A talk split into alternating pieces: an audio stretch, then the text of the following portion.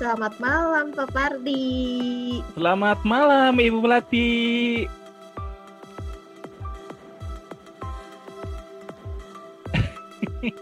Teriak banget nih kayaknya nih hari ini. Iya dong, soalnya podcast menertawakan hidup kali ini temanya sungguh ini inspiratif Pak.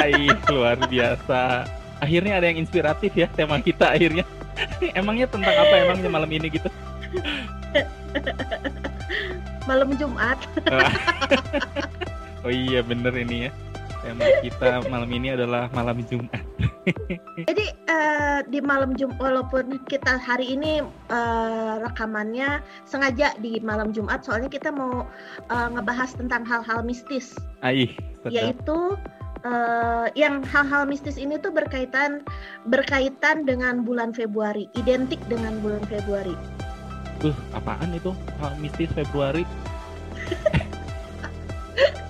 Kalau buat saya sih mistis, mungkin Pak Pardi juga setuju ya. Karena kita akan ngebahas tentang kisah cinta. Mistis dan misterius soalnya itu ya. Makanya dipilihnya tuh kita rekamannya kan biasanya di hari Sabtu ya, biar kayak malam mingguan.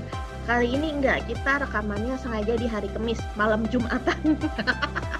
Iya nih Pak Pardi, kita nih jadinya mau ngobrol-ngobrol tentang kisah menertawakan kisah cinta. Aduh mantap. Ini kenapa kita tertawakan ini soalnya kita tahu ya, biasanya kisah cinta ini agak sulit ditertawakan ya sebetulnya, apalagi kalau lagi patah hati ya. Nah semoga yang dengerin nih setelah menertawakan kisah kita jadi lebih bisa menertawakan kisah mereka masing-masing ya. Ya betul-betul. Karena ya begitulah kisah cinta, kan ada pahitnya, ada manisnya. Ya. Tapi biasanya kan Pak Pardi kita tuh hanya akan bertukar cerita.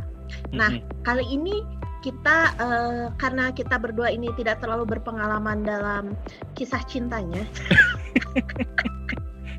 kita ada format yang berbeda nih. Gimana formatnya emang? Jadi ada 10 netizen. Elah, bohong banget.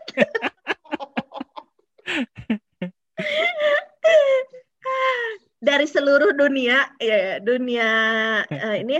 dunia dalam berita memberikan 10 pertanyaan untuk Supardi dan Melati agar dijawab di podcast menertawakan kisah cinta malam ini. Mantap.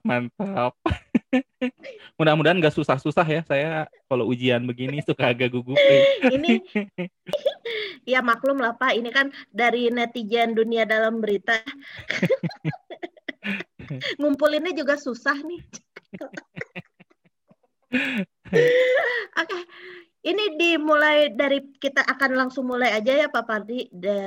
Pertanyaan pertama ini dari Pak Cecep. Pak Cecep di kompleks perumahan Terombang Ambing. Nah ini dari perumahan Terombang Ambing katanya Pak Cecep.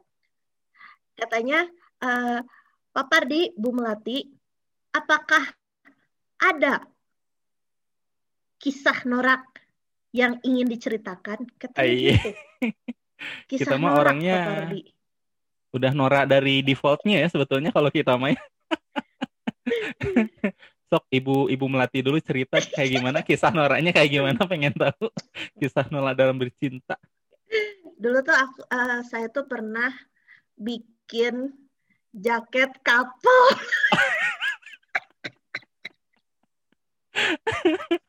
Bukan beli, ini mah bikin ya. Terus katanya bikin biar apa? Biar cuman kita berdua yang punya. Oh my god, berarti ada inisialnya gitu berarti ya, atau ada logo ini, logo kasihan gitu, logo kalian. Ada di bagian dadanya tuh ada bordiran. Bordirannya tuh kalau nggak salah tanggal jadiannya. Oh my god. Kayak ini kayak jaket-jaket Dilan gitu bukan sih? Jaket-jaket zaman dulu kan, jaket-jaket Dilan gitu. Iya yang kayak gitu. Terus tahu nggak sih Pak Pardi, pas udah putus ya, itu jaketnya sama saya teh diiniin, dimasukin ke ini, ke dana ini, jualan baju bekas buat dana usaha dana usaha kampus saya, buat nyari dana untuk apa ya kalau nggak salah, buat pentas seni atau apa gitu. Terus tahu nggak, pokoknya saya ya udahlah saya jual aja ini jaketnya gitu kan, udah putus juga nggak akan dipakai gitu ya. Taunya jaketnya dipakai sama tukang ojek. Jadi kisah cintaku berakhir di tukang ojek.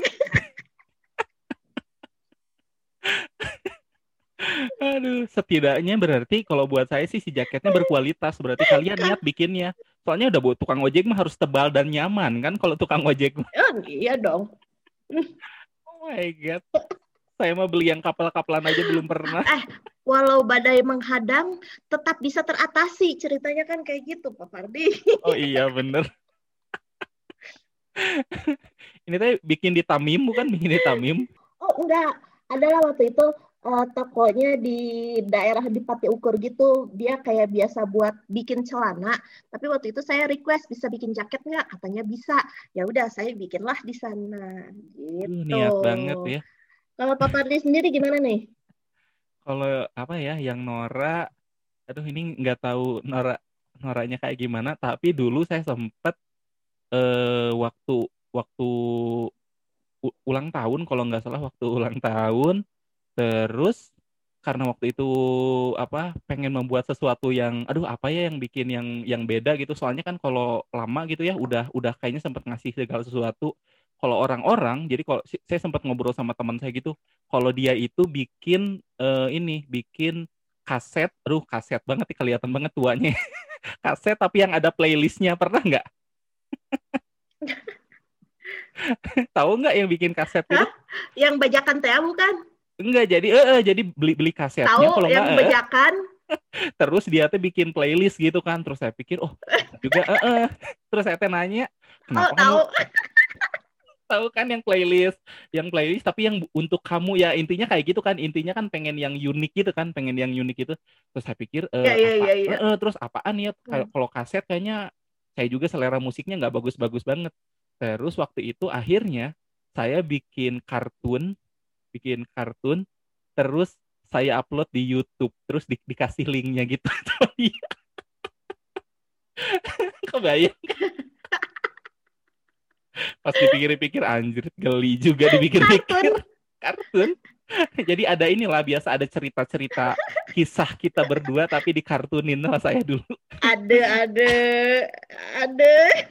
Untung sekarang saya udah lupa linknya di mana, lupa juga judulnya apa, jadi itu menghilanglah di dunia internet. Mudah-mudahan tidak ditemukan oleh cucu saya nanti. Oke, kita masuk ke pertanyaan kedua nih ya Pak Pardi. Kan tadi pertanyaan dari Pak Cecep ya. Sekarang ini dari Pak Nono. Pak Nono. Ini yang dengerin teh kayaknya kayak bapak-bapak sis kampling semua gitu namanya. Cecep, Nono. Pananang di Cigondewa. Pak Nono bertanya, ceritakan tempat yang paling norak yang pernah didatangi ketika pacaran. Anjirit. Pak Pardi dulu. Jadi kalau norak, jadi sebetulnya ini saya ngelihat orang lain norak, terus saya jadi pengen nyoba. Ini norak dan berbahaya. Tahu nggak, sering lihat nggak? Tahu nggak di mana? Jadi saya sekolah lewat, jadi dari kampus ke rumah saya itu kita ngelewatin flyover kalau di Bandung. Tuh saya suka merhatiin ini orang-orang kok pada pacaran jembatan. Di flyover. Sumpah. Jembatan. Di situ. Anjir enggak banget. Iya, saya jadi penasaran kan waktu itu. Akhirnya pas kita ngelewat, terus saya pikir nyobain berhenti di sini yuk. Dia nggak mau, sebetulnya nggak mau, malu dan berbahaya kan. Cuman saya pengen tahu apa yang dilihat orang-orang ketika diem di flyover. Akhirnya saya berhenti, dan ini berbahaya ya, jangan ditiru ya.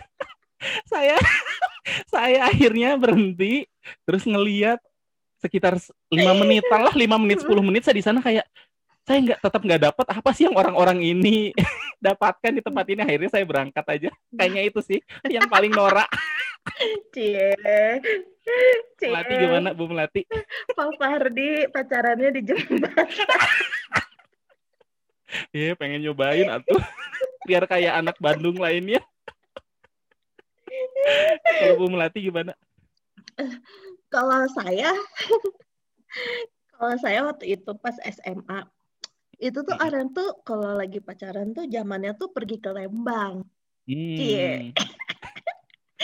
Terus nanti teh di sana ya kita teh datang ke satu kafe namanya teh kafe I love you.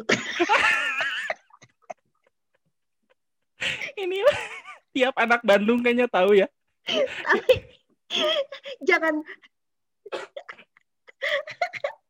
Tapi jangan ngebayangin bentuk kafe pada umumnya ya. Ini teh kafenya teh kayak warung-warung gitu tuh, nggak sih, warung-warung tepi jalan. Saung, ini mah saung, jadi kayak saung-saung kecil gitu kan. Terus udah gitu teh di dindingnya teh tiap datang ke sana di orang-orang yang pacaran teh biasanya nulis nama sama pasangannya gitu. Misalnya Melati love AA gitu. Oh iya benar-benar karena saung-saungnya saung kayu gitu kan, saung kayu kan. Melati. Iya. Jadi si dindingnya teh bisa dicoret-coret teh gini. Terus aku teh nulis gini. Melati love ... forever and ever. Itu janji bohong ya. Itu janji bohong. Aduh, ntar kalau saya kesana saya cari ah. Soalnya saya sama teman-teman masih suka kesana soalnya. Tapi sekarang tempatnya udah bagus Pak Pardi, udah nggak bisa coret-coret lagi. Oh gitu. Padahal mah biasanya kan tuh banyak nyamuk ya, tempatnya tuh gelap. Makanannya teh mie begitu-begitu kan? Enggak gelap ngarang. Enggak tahu sih, saya datang selalu malam sih soalnya. Jangan menggiring opini publik. Emang jangan menggiring opini publik deh. Itu kan saung-saung gitu, saung-saung. Terus ada bacaannya Melati was here, biasanya kayak gitu. Anak SMA banget. Iya. Melati and ... forever and ever. Ngerit. Aduh, dulu nggak geli ya waktu nulis kayak gitu ya. Pak Pardi, ini ada pertanyaan lagi nih. Oh, gitu. Dari Codah. Oke. Nawan sana cek Codah teh. Codah pengen tahu nih kisah yang paling memalukan katanya gitu. Aduh. Aing mah aduh. Kisah yang paling memalukan. Ini... Bapak dulu, saya dulu nih. Ini dulu deh. Cemelati, cing. Pengen tahu kayak gimana. Oke, Codah saya akan coba jawab ya. Kisah yang paling memalukan saya tuh waktu itu ceritanya saya teh pacaran ya. Saya teh pacaran di BIP. Aduh, ada klasik ya. Mau nonton BIP salah satu mall di Bandung gitu lah ya. Nah, terus dulu tuh BIP tuh kan belum semewah sekarang. Jadi di tengah-tengah BIP tuh dulu mah kayak ada tangga, jadi tangga manual gitu. Jadi kita kayak naik tangga, nggak naik eskalator gitu. Nah, saya teh naik tangga di situ. Pas lagi naik tangga teh aduh, asa kebelat pengen kentut. Oh my god. Aduh, tapi ini udah pacar ya, bukan gebetan ya. Udah pacaran. Terus saya pengen kentut ya, asa ingin kentut. Terus mikir gini, ya udahlah ya kentut aja, nggak akan bau ini gitu dah. Semoga nggak bau gitu. Terus semoga nggak bunyi. Dah feeling mah nggak akan bunyi. Udah aja saya kentut ya. Taunya ya bau banget. Ini tadi di tangga. Di tangga, terus dia teh di belakang aku. Oh my god. Terus dia pura-pura enggak nyium. Terus aku teh enggak, dia nyium. Terus aku teh kan diem ya sambil senyum-senyum gitu ya. kamu kentut ya, kata dia gitu. Terus langsung kata jadi tertuduh. Enggak, katanya gitu, bohong. Kamu kentut ya, kata dia. Terus aku ketawa ya, ketawa. Terus emang bau ya, kata. Terus dilihatnya dengan ingin berusaha ini kali ya. Enggak, cuman kamu udah berapa lama nggak katanya.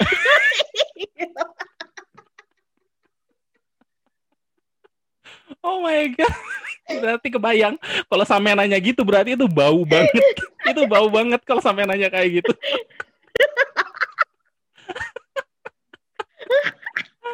Andre. Terus aku teh ngomong kayak gini udah gitu teh kan udah ketahuan ya, terus malu. Terus aku teh ngomongnya enggak, aku mah nggak cium apa-apa gitu.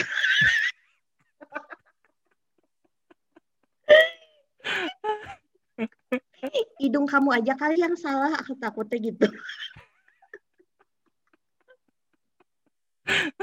Tetap nggak ngaku ya, tetap nyalahin tetap nggak ngaku. Aduh.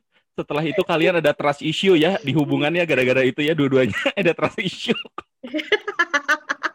Kalau tentang kentut saja dia berbohong kepadaku, apalagi yang dia bohong kepadaku. Oh my God. Kalau Pak Pardi sendiri gimana? Sumpah itu sampai ditanya kayak gitu. Aduh, Gusti, Nu Agung, ayah-ayah baik, hirup. Aduh. Kalau saya mah nggak sememalukan ya, itu. Kalau ya berkaitan dengan pupup ya. Iya benar. Itu teh di mall nggak kebayang itu kalau misalnya pacaran terus naik gunung bareng, aduh janganlah itu mah. Aduh. Terus Pak Pardi gimana? Nah kalau saya mah ini sih sebetulnya memalukannya ya, malunya buat saya sendiri sih, tapi sama si orang ini. Jadi ini bukan sama pacar, kalau ini mah sama yang inilah deket-deket doang. Terus ya saya sok-sokan ngajak pergi. Terus itu kayak semacam tempat rekreasi gitu ya. Setelah itu diakhiri dengan makan lah gitu kan. Setelah makan kan saya sok-sokan ya udah pesan aja apa-apa gitu. Nah, tapi ini saya ini adalah orang yang nggak pernah bawa cash, selalu pakai kartu kalau bayar untuk apapun. Nah, pas mau bayar, ternyata udah tahu nih jalan ceritanya gak, nih. Ternyata pas digesek, ternyata nggak bisa. Dan yang nggak bisa itu bukan karena kartunya ya, karena si EDC, si restonya, Mas ini maaf, kami error Mas EDC-nya. Saya langsung panik dong. Aduh, kayak gimana ya? Terus akhirnya saya ngorek-ngorek duit juga paling cuma ada beberapa puluh ribu doang buat parkir doang gitu, nggak akan cukup. Saya bingung juga jadinya kayak gimana. Akhirnya berhubung si ceweknya tapi ada di sebelah saya waktu bayar sih. Dia akhirnya ya udah pakai uang aku aja, dia kayak gitu akhirnya.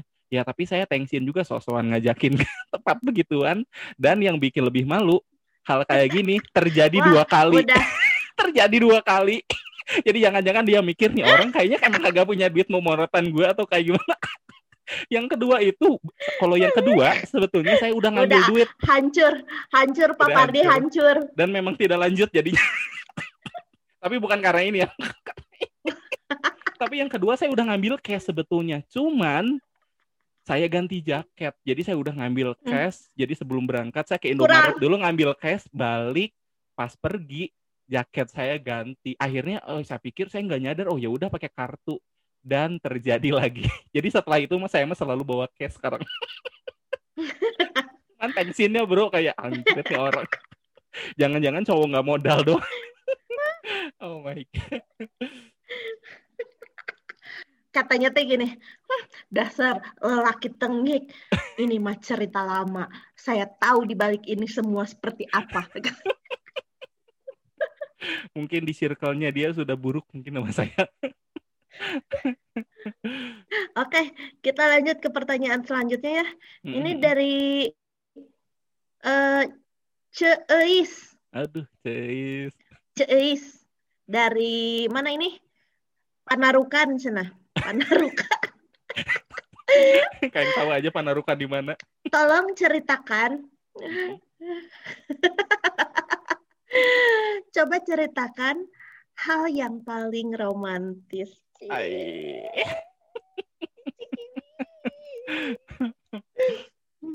Ini teh hal atau tempat ini teh. Saya dulu ya Pak Pardi ya. Hal. Oh, gimana tak kalau Ibu Melati. Jadi waktu itu dulu tuh saya tuh belum jadian sama si cowok ini. Nah, waktu itu tuh saya lagi di penempatan. Terus dia tuh ulang tahun. Terus udah gitu teh saya pengen kayak kasih hadiah apa ya gitu. Waktu itu teh udah ada percikan-percikan iman. Walaupun belum basah banget udah ada percikan-percikan lah ya. Terus udah terus udah gitu saya teh ngedit foto. Fotonya teh foto dia. Sama saya teh di edit jadi kayak kartun-kartun gitu. Terus ada tulisan di bawahnya teh happy birthday gitu ya. Nah, itu teh saya bikinnya teh ini apa namanya? Pakai Adobe Photoshop ya, pelan-pelan tadi bikinnya teh ya, pelan-pelan waktu itu udah belum bisa pakai aplikasi bikinnya kayak gini teh jadi lama gitu ya, bikinnya teh pelan-pelan satu-satu diwarnain sama saya teh gitu, terus pas hari ulang tahunnya teh sama saya dikirim dikasih ke dia gitu ya, terus dia teh ya kaget, terus dia teh bilang kayak gini, aduh aku teh baru pertama kali dikasih yang seperti ini.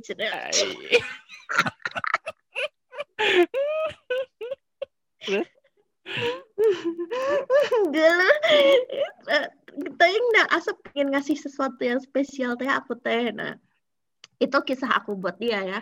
Nah, kisah dia buat aku teh. Jadi waktu itu teh pernah aku teh pendakian ke Gunung Semeru. Ini dikentutin juga. Terus, enggak. Nah terus pas lagi mau pergi ke sana teh dia teh nggak ini, jadi dia teh ada satu kejadian yang menyebabkan dia teh nggak bisa pergi bareng sama kita gitu. Kejadiannya teh cukup inilah emang tidak memungkinkan dia teh pergi bareng sama aku sama rombongan aku. Nah terus udah gitu teh aku teh kayak bete gitu udah janjian gitu malah nggak datang gitu ya. Nah terus akhirnya aku teh naik ya pokoknya, terus dia teh meyakinkan udah tenang aja pokoknya nanti sebelum kamu ke puncak aku udah nyampe di sana, dia bilang gitu, udah nyampe di Semeru.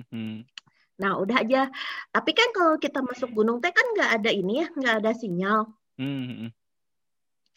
Sinyal teh kan hilang gitu ya. Terus aku teh kayak telepati gitu. Telepati kayak gerhana ya. Jadi iya semacam saras 008 aku tuh telepati gitu ya, aku tuh ngomong gitu dalam hati. Sekarang aku udah di Kalimati, sekarang aku dari Ranukumbolo mau jalan ke Kalimati, tapi ngomong dalam hati gitu ya. Udah aja.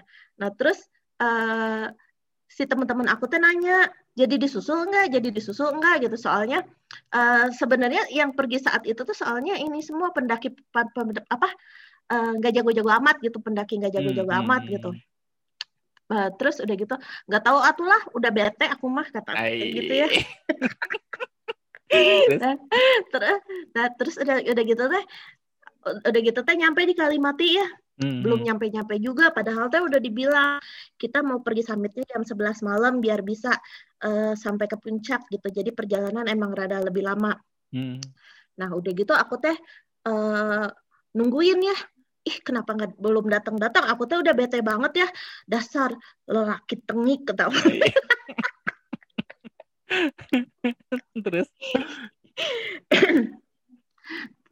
Terus aku teh, tapi aku teh entah kenapa feeling aku teh kuat banget kalau misalnya teh dia udah di sekitaran gunung yang sama gitu. Jadi udah di sekitaran Semeru gitu. Nah, terus aku teh kayak pas lagi mau pergi summit attack, aku teh kayak nyiapin satu tas. Satu tas itu teh isinya ada makanan sama ada minuman. Terus aku teh ngomong ke si tas, aku teh kayak orang gila ya, aku teh ngomong ke tas kayak gini. Nama orangnya sama nama si cowoknya ya. Mas Nanti kalau misalnya kamu emang beneran datang, kata aku kayak gitu ya. Ya, Mas.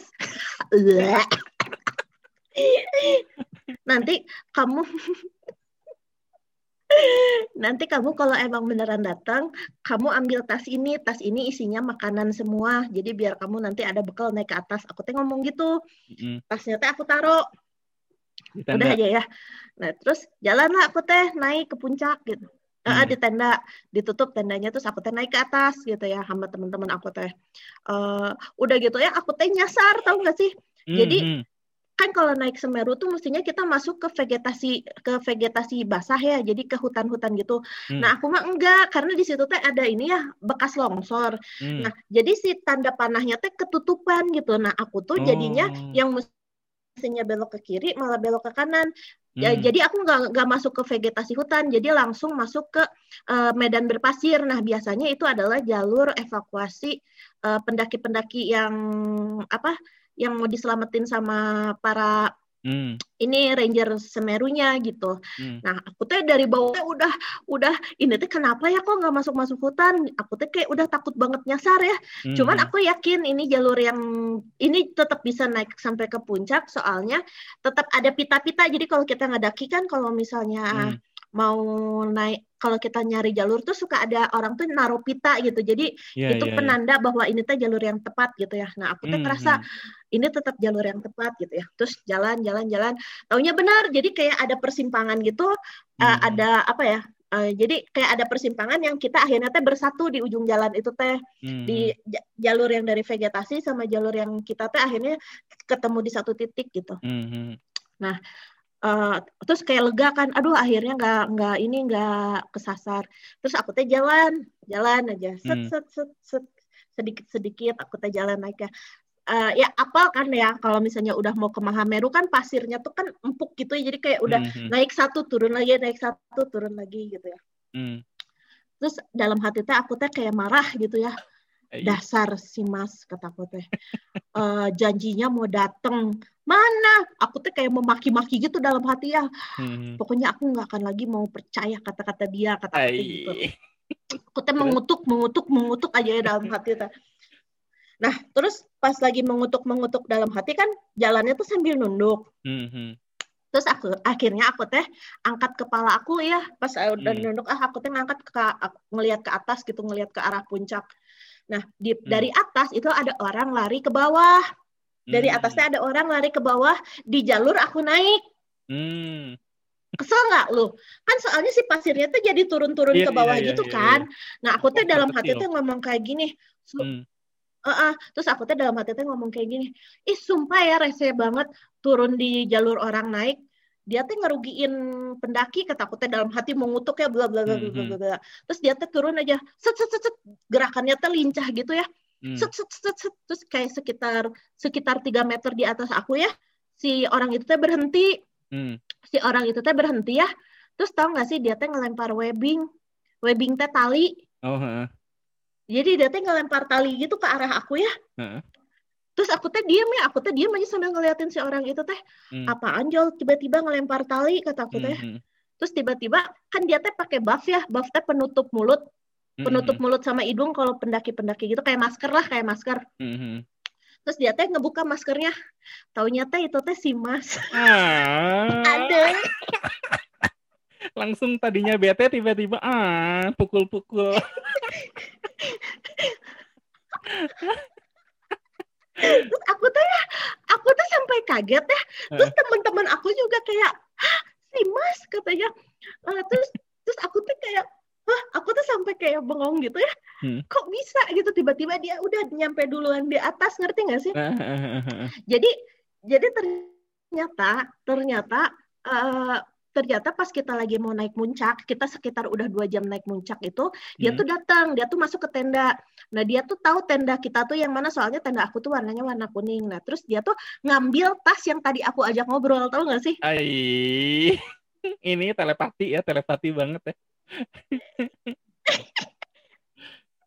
Terus dia teh ngambil tas yang aku ini, terus dia tuh lari. Terus yang bikin aku ngerasa gimana ya, ngerasa ini teh hal yang paling romantis yang pernah aku dapatkan ya, soalnya dia itu naik dari dia tuh baru nyampe Ranu Pani jam 8. Tapi dia nggak bisa masuk gara-gara dia sendirian, jadi dia nggak boleh masuk. Terus dia tuh nyari jalur lain. Ngakalin supaya bisa masuk aja gitu. Jadi dia tuh masuk ke Semeru tuh lewat jalur lain. Iya, terus dia tuh lari. Jadi bayangin ya, kan kita tuh butuh 2 hari buat nyampe Kalimati. Dia tuh cuma 5 jam nyampe Kalimati. Jadi dia tuh lari, tau gak sih? Terus kayak aku tuh kayak aduh. Pantesan kelepek nih. Terus gagah. Terus aku tuh kan iya. Terus ada gitu kan, aku tuh naik ke atas. Terus tuh di situ kayak, ih kok kamu udah nyampe di atas? Terus dia bilang, ya itu pas kita nyampe, nah dia tuh lewat jalur yang cepat. Terus dia kan lari, orangnya tuh kan emang pendaki banget kan. Nah dia tuh lari sampai ke atas. Dia tuh udah nyampe puncak, dia tuh turun lagi, tau gak sih? Oh nyari, dan dia kok bisa-bisa tahu jalur kalian? Cewek. Enggak, jadi gini, dia tuh lari. Pas nyampe di titik temu yang tadi aku cerita, dia tuh ngelihat ada cewek pakai baju pink. Nah, aku itu jaketnya selalu warna pink. Nah, dia tuh ngejar si cewek itu. Oh. Taunya salah orang. Nah, terus udah gitu dia tuh nunggu sebentar. Nah, salah satu rombongan aku yang kenal sama dia itu udah nyampe hampir mau nyampe ke puncak. Dia tuh ngomong, mas, katanya gitu. Melati mana? Dia nanya. Itu Melati masih di bawah. Nah, dia tuh udah dari nyampe ke atas, dia tuh turun lagi ke bawah buat ngejemput. Makanya yang dia teh ngelempar tali ke aku buat aku tes supaya pegang talinya supaya si jalur aku teh nggak jatuh-jatuh. Terus akhirnya aku sama dia jalan pelan-pelan, kita nyampe. Terus nyampe ke puncak. Nah terus aku teh nanya ya sama dia kayak gini, kan kalau misalnya Semeru teh kan emang nggak boleh masuk malam-malam soalnya banyak binatang nokturnalnya kayak macan tutul, black panther gitu kan ya. Terus aku teh nanya sama dia, kok kamu nggak takut sih malam-malam lewat oro-oro ombo? Oro-oro ombo teh yang ada lavendernya itu, yang kayak lavender itu. Terus kata dia teh, enggak lah, enggak takut katanya. Aku mah lebih takut kalau kamu marah katanya.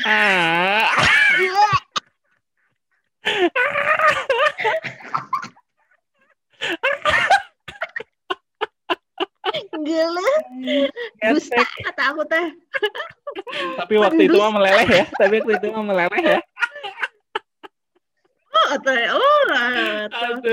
Bagaikan putri malu, tau nggak ya? Langsung mukul-mukul, kamu mah.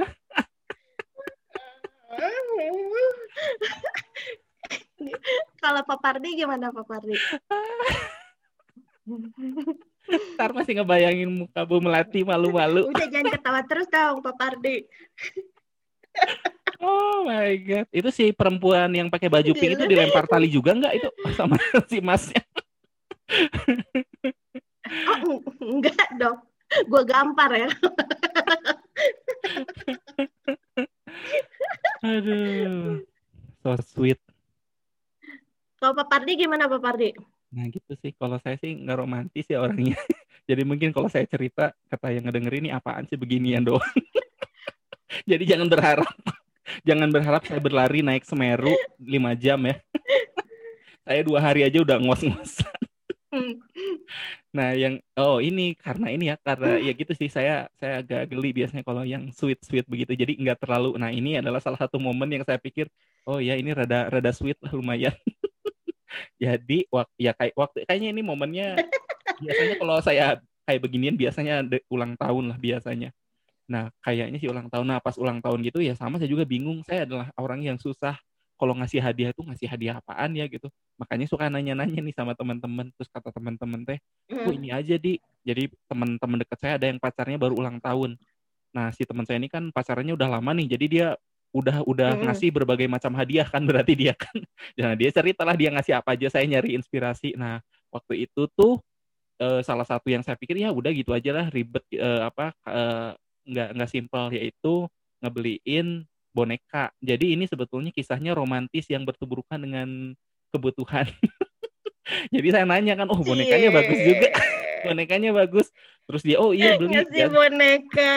Iya, kan nggak kebayang banget kan saya ngasih boneka kan. Ini kayaknya satu-satunya boneka yang saya kasih ke orang. Nah, dan ini unik juga bonekanya teh. Terus ya kayak gitu, terus saya nanya sama dia, terus dia kalau dia sih ini ya belinya di mall gitu. Pas saya cek, gila mahal banget bonekanya, kecil gitu kan saya pikir, wah gila mahal banget. Nah, untunglah saya keingetan satu hal. Jadi kalau saya ini suka nonton Persib ya. Jadi kalau kita nonton Persib itu kan ke ini ya, ke daerah Soreang sana. Nah, kalau dan itu selalu macet. Nah, saya biasanya ke jalan yang berliku-liku, ke jalan-jalan inilah ke kampung-kampung gitu. Nah, saya menyadari di deket-deket daerah Kopo gitu, jalan yang berliku-liku. Seperti hidup saya ya, berliku-liku. Nah, saya pernah nih pas lagi mau nonton, saya motong-motong jalan. Sepertinya hidupan cintanya. Saya jalan motong-motong, terus saya nyadar. Di kiri kanan saya kok banyak rumah, tapi isinya tuh boneka gede-gede. Terus saya nanya dong ke orang situ, ah hari ini teh apa? Oh, ternyata itu teh memang sentra pembuatan boneka di daerah Bandung. Saya juga baru tahu, oh ternyata jadi banyak boneka-boneka di mall atau di toko-toko itu dibuatnya di situ tuh, di daerah Bandung Selatan lah pokoknya. Saya jadi kepikiran, udah aja ya, supaya lebih hemat, ya udah saya kesana aja. Dan itu kan rumah saya di Bandung Utara. Beneran macet. Demi ini ya, demi dapat boneka yang murah dan gede. Saya beneran kesana. Dari utara ke selatan. Dari utara demi ke selatan. Aku berkorbanan, Ci. Getek. Demi, bukan demi cinta, demi menghemat ini kayak. Dan bener aja terus pas kesana tuh harga boneka temen saya yang kecil itu kalau kita beli langsung di sentranya itu beneran saya bisa beli boneka yang gede banget yang hampir segede saya lah, beneran hampir segede manusia. Ya udah aja kan budgetnya memang segitu gitu, ya udah akhirnya saya beli boneka yang gede banget itu pakai motor lah ribu. Buat ini ya, buat ganti objek pelukan. Getek, enggak kan biasanya di kasurnya suka banyak boneka, jadi nambahin lah gitu. Akhirnya itu saya jadi bawa boneka segede gadem dari Jepang. Kalau mau yang ada ini, kalau mau yang tahu sentra boneka di Bandung bisain ya, bisa DM. Kalau orang Bandung Selatan harusnya tahu sih di mana. Terus si dia suka nggak dengan pemberian Pak Pardi? Ya suka tuh. Kayaknya dikasih citato dari Indomaret. Dikasih citato dari Indomaret juga suka kalau dari saya, Pak.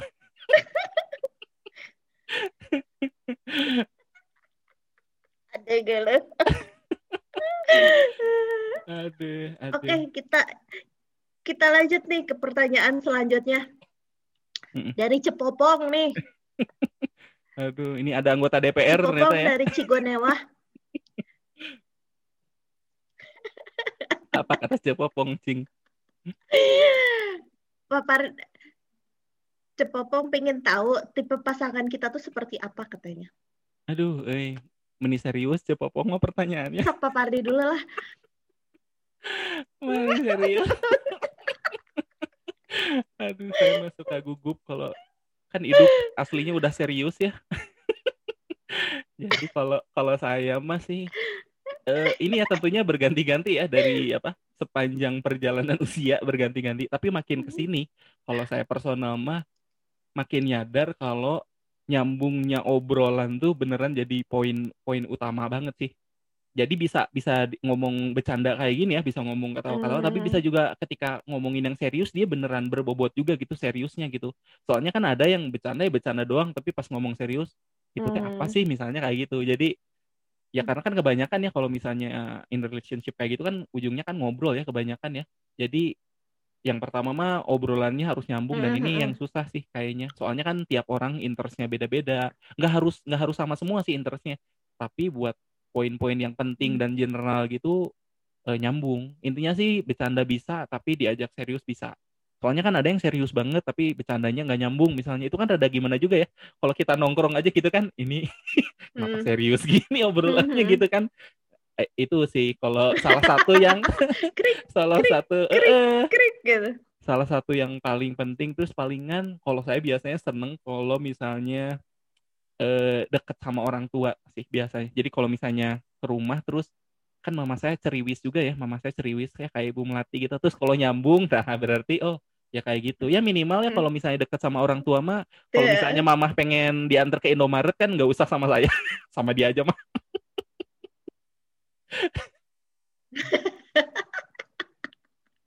Sobat kudu ke Indomaret atuh. Terus apalagi, oh iya palingan ini sih kalau yang rada serius mah, kalau saya tahu. Kalau misalnya ini ya, kalau misalnya kita berubah, kita beneran bisa sama-sama naik kelas. Maksudnya saya jadi lebih baik, dia juga jadi lebih baik. Soalnya kan kadang-kadang suka saling narik ya. Maksudnya suka saling narik.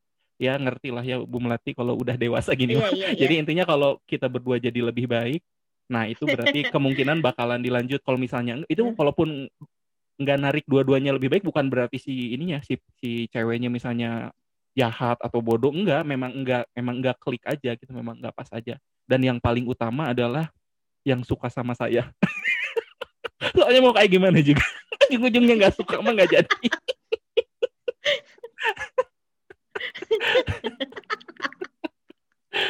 Kalau Ibu Melati sukanya gimana? Kalau Ibu Melati, selain yang bisa lari naik Semeru 5 jam ya, ini itu agak susah kayaknya nyarinya.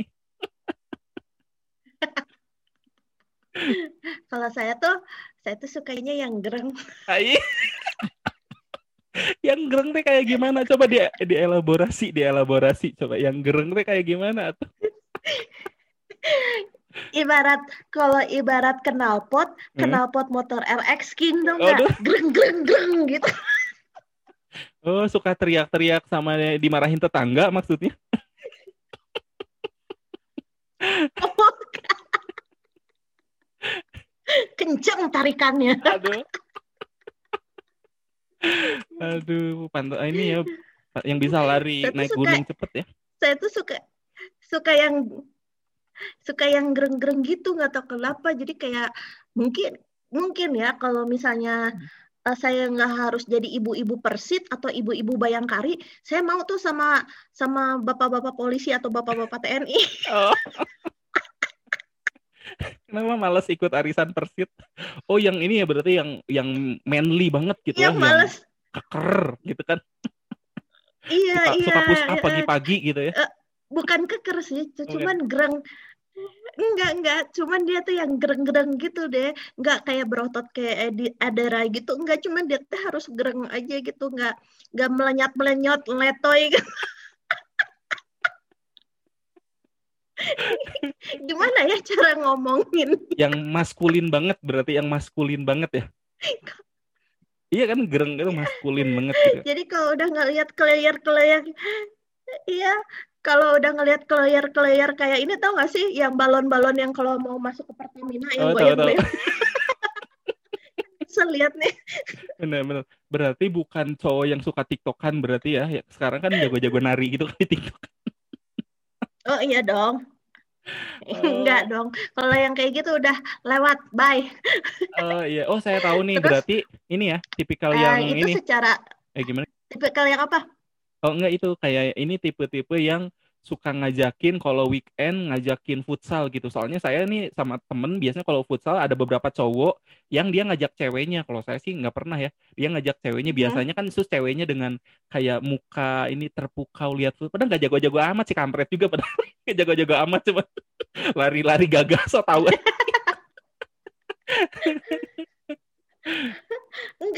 Enggak, bukan yang kayak gitu. Justru saya nggak suka sama cowok-cowok tebar pesona gitu, saya nggak suka. Kenapa tebar pesona? Itu main futsal mah nggak tebar pesona. Justru lebih suka orangnya tuh.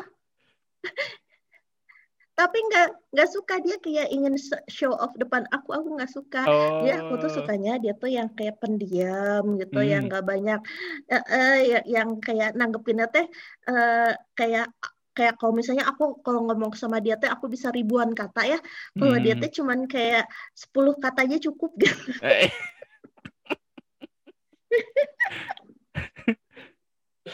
Jadi aku tuh senang kalau misalnya aku teh udah heboh cerita ya, nah dia teh nanggepin gitu, nah aku teh suka gitu loh. Tapi dengan cool ya nanggepinnya gitu. Ya. Iya, terus kayak dia nggak usah, sebenarnya kalau aku tuh orangnya nggak usah dikasih masukan karena sebenarnya aku tahu apa yang harus aku lakukan gitu.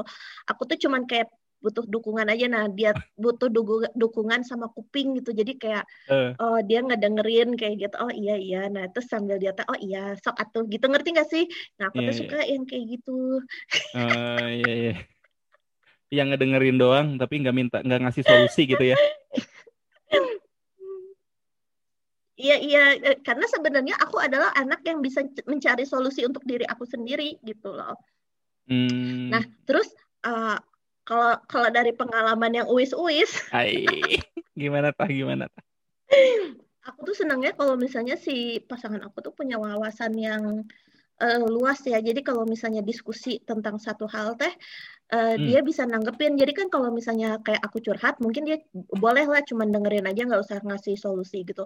Tapi kalau misalnya kita lagi diskusi tentang satu hal, kita teh ngobrolinnya teh asik gitu. Jadi kayak sama lah kayak Pak Pardi tadi, ya kan inti dari sebuah hubungan kan komunikasi ya. Jadi kalau misalnya komunikasi yang efektif kan si pendengar dan yang pemberi pesan teh bisa memahami pesan yang kita sampaikan. Naon aing jadi berteori kieu. Anak-anak komunikasi mah ngedenger komunikasi sedikit langsung ngasih teori. Jadi menurut Weber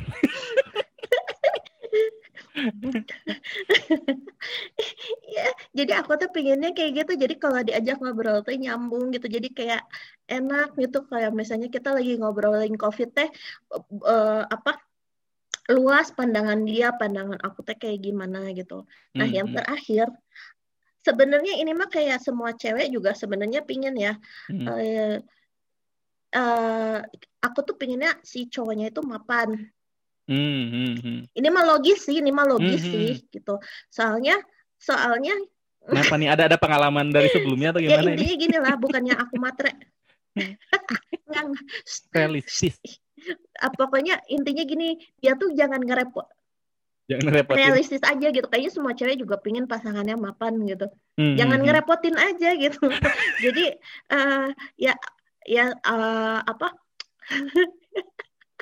minimal bisa mengurus dirinya sendiri dulu berarti kan ya. Ya intinya itulah. Iya kan? Maksudnya iyalah, bisa mengurus diri sendiri. Harus.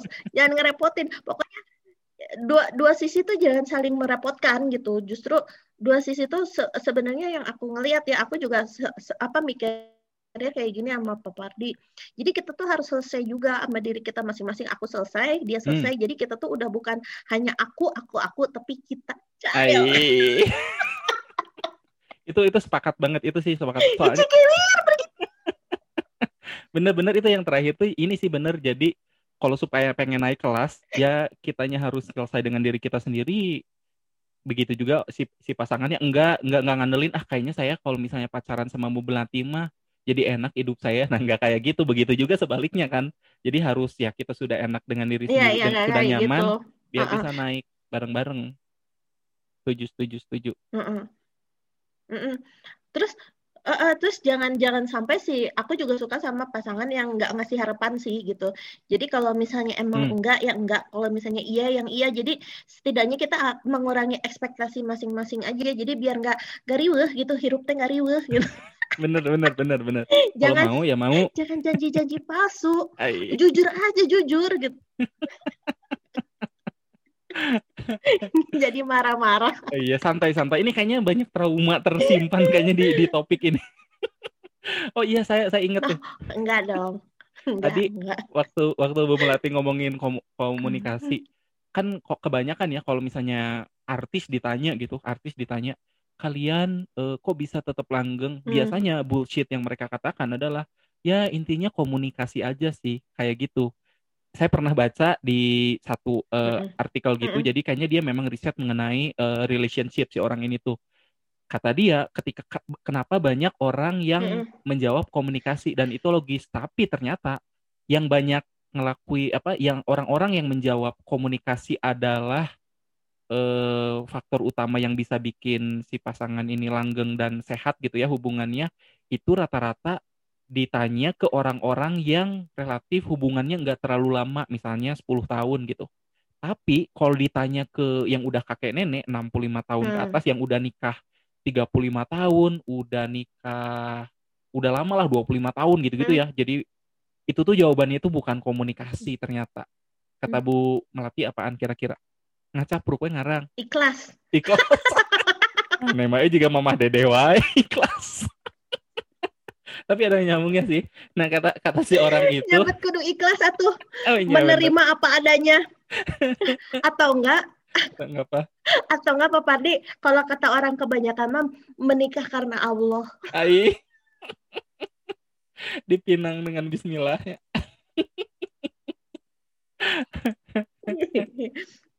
Jadi apa tuh? Jadi ternyata kalau untuk yang sudah melewati lebih panjang ya, jadi udah terbukti si kuncinya itu sebetulnya adalah respect kata dia itu. Karena kita nggak akan mungkin selalu dalam 35 tahun itu misalnya selalu bisa berkomunikasi dengan baik. Kan pasti ada bad moment ya. Selalu apa misalnya keadaan ekonominya baik betul. Terus atau kayak pasti banyak godaan lah. Selama kita saling respect kata si orang itu bakal baik-baik saja. Kayak gitu sih. Biar ada manfaatnya sedikit episode ini saya jadi kepikiran tadi. Ya begitu ya Cepopong ya jawabannya tadi. Kalau ada calon-calon menantu yang bisa dikenalkan. Ya, semoga Cepopong puas. Wah, Pak Pardi seru banget nih. Kita ngobrolin pertanyaan-pertanyaan dari para netizen ya di dunia dalam berita ini. Dari Codah, dari Ceis, dari Cepopong gitu ya. Ini kayaknya kita mah harus bikin episode kedua ini mah Pak Pardi. Iya betul-betul. Karena kalau udah ngebuat show tentang kegalauan itu susah berhentinya ya. Nah kita mah emang susah berhenti mau ngebacot apa juga. Berarti ada part 2-nya berarti ya? Ada part 2-nya, episode keduanya kita akan kita akan menjawab pertanyaan-pertanyaan seputar cinta lagi dari para netizen dunia dalam berita. Oke Pak Pardi, kita ketemu di episode selanjutnya. Bye bye.